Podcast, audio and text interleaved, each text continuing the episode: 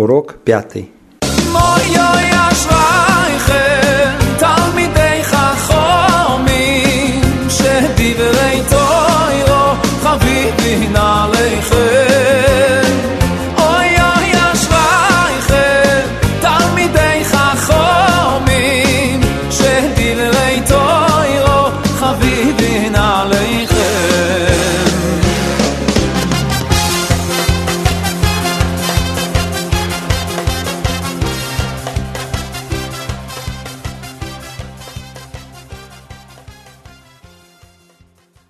Прошлый раз мы говорили о методике изучения Гмары. Здесь все убедились, насколько она отличается от того, что мы привыкли.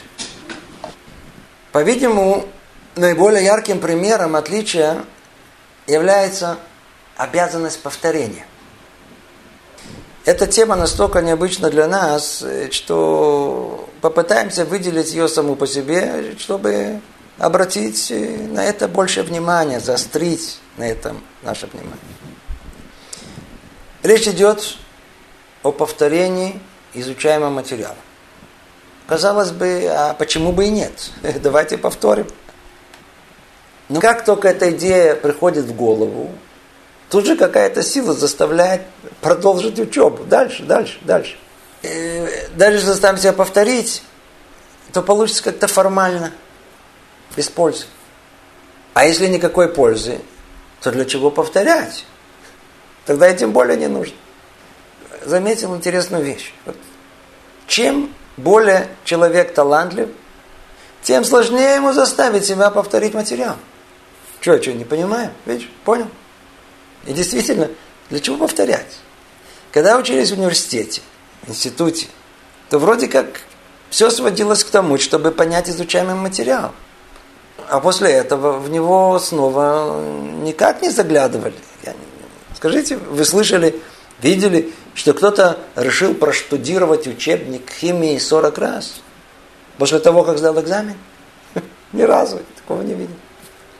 Или даже как методическое наставление. Вот курс теоретической физики, Ландау, Лившиц.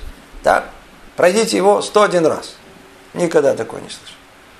А Тору, оказывается, и в этом существенно проявляется ее отличие, учат много раз. Ее необходимо постоянно повторять, еще раз, еще раз. Сколько? Минимум четыре раза. Куда это идет? После того, как Творец обучил Машера Бейну Торы, после этого он должен был обучить весь народ. Как он это сделал? Вначале он обучал Аарона. После того, как он его обучил, с правой стороны поставил. После этого заходили сыновья Аарона, он обучал их в присутствии Аарона. Становились с левой стороны. Затем заходили старейшины, и он их обучал в присутствии Аарона, его сыновей. После этого они становились за ним, и Маше Рабейну обучал весь народ.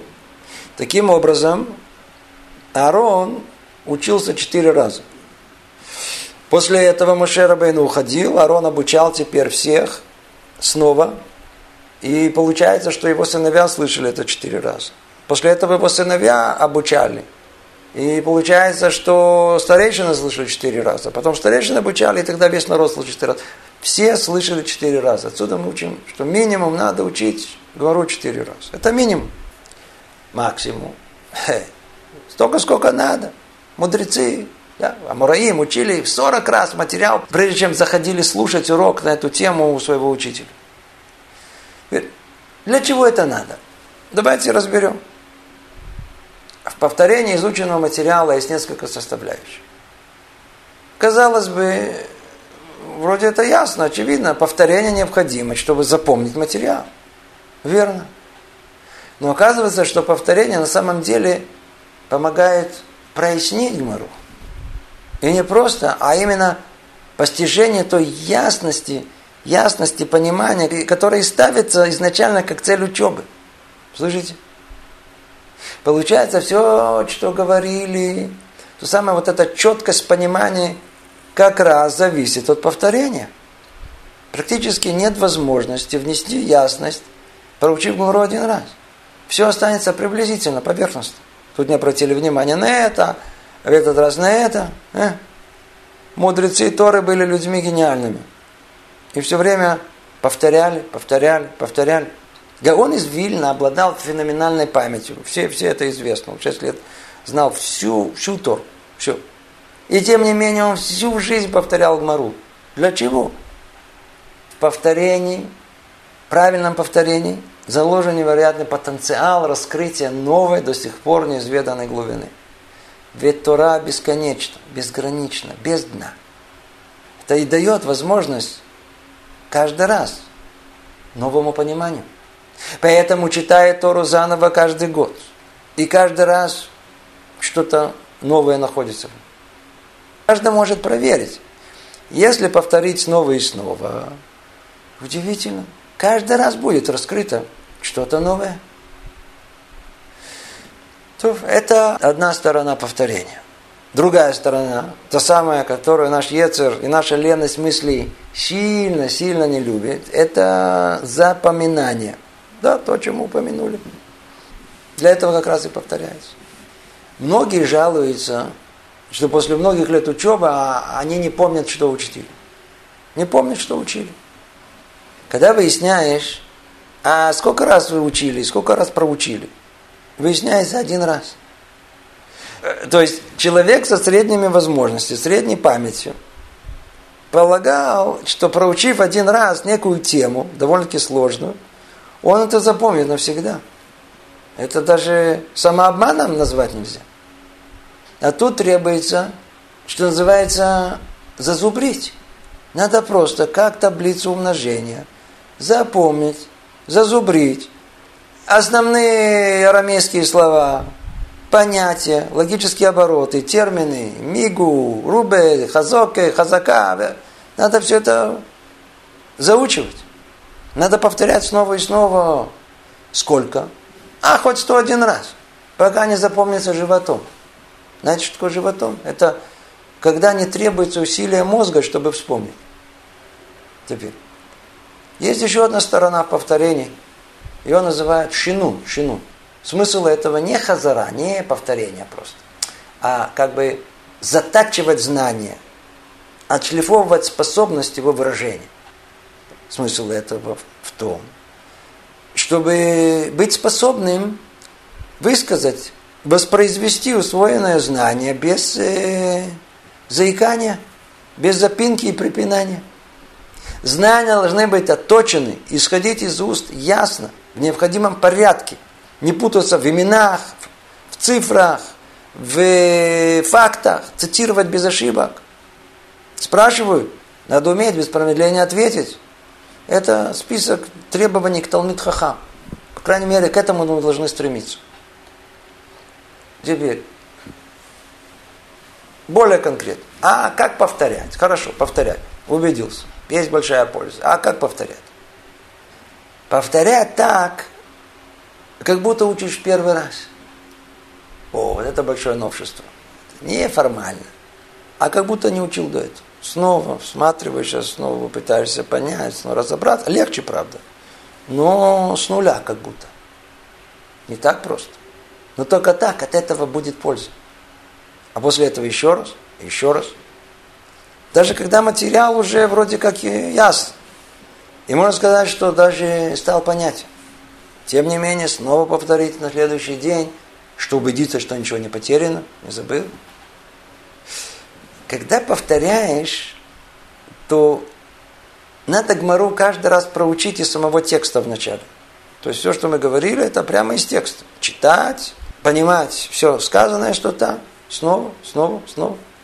Когда приходит постепенное понимание всех сторон обсуждения, как мы говорили, от поставленной проблемы, новшества, затем все дискуссии и конечного вывода, теперь надо попробовать то же самое, сказать своими словами, чуть ли не по-русски, подвести ее краткий итог. Да, в начале этих слов может быть много, но постепенно надо научиться излагать содержание – минимумом слов, не сбиваясь ни на что постороннее. Четко определить всю основную линию рассуждения, как мы сказали, от постановки проблемы до ее решения. Гмара, как известно, состоит из сугиот, логических блоков. Надо, что надо сделать? Надо где-то, знаю, прислонили, закрыли глаза. И вот прокрутить вот этот блок, вот все, что там есть, прокрутить в голове. Есть у меня четкое понимание, там все есть, начало до конца, да или нет. Если это делать постоянно, то тяжело это забыть. И так и будет это более глубоко усвоено, и так не будет забыто. Теперь, когда лучше всего повторять? Повторение в первую очередь сразу же после того, как проучил. Прямо тут на месте. Пока все в голове, снова и снова. Мы сказали четыре раза. В следующий раз начать учебу с чего? С повторением. Очевидно. Сначала повторяем, потом идем дальше. В любом случае, всегда надо начинать с исходной точки разбора, да, не куда там отца. И так развивать всю цепочку размышлений. Получается, что в любом случае, каждый раз мы снова повторяем. Теперь, когда материал накапливается, и уже мы это не повторяем как подготовку к продолжению учебы, то нужно выделить дополнительное время. Уже в этой ситуации хеврута не нужна, а нужно вот то самое, что надо прислониться куда-то и повторить, еще раз повторить пройденный материал. Посредине недели, в пятницу, в субботу.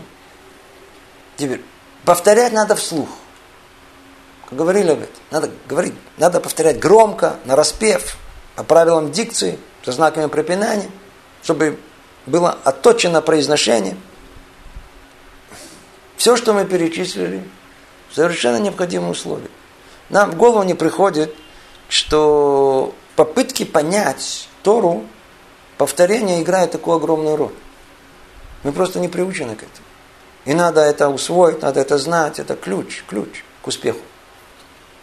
Знаете, может быть, в конце хотелось бы поделиться интересным наблюдением. В течение многих лет замечал, что есть ребята способные – но в Гумаре они сильно не преуспели. А есть не совсем способные, и которые к полному удивлению добились больших успехов. Например, обратил внимание, что есть категория людей, их музыканты называются, со, со слухом. Гомора дается им крайне тяжело. Очень тяжело.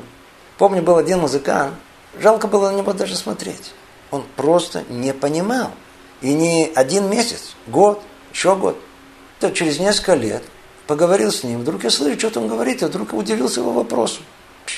Это вопрос явно свидетельствовал, что человек понял, разобрался в всей ситуации. Оказалось, что этот человек уперся.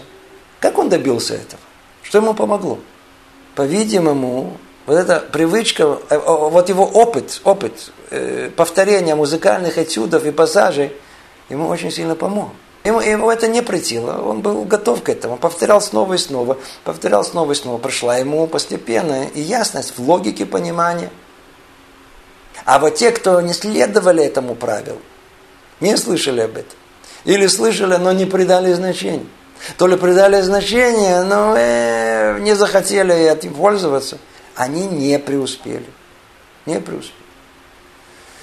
Снова Повторение – это условие постижения Талмуда, без него нет возможности говорить и понимать. Это не выбор, это обязанность.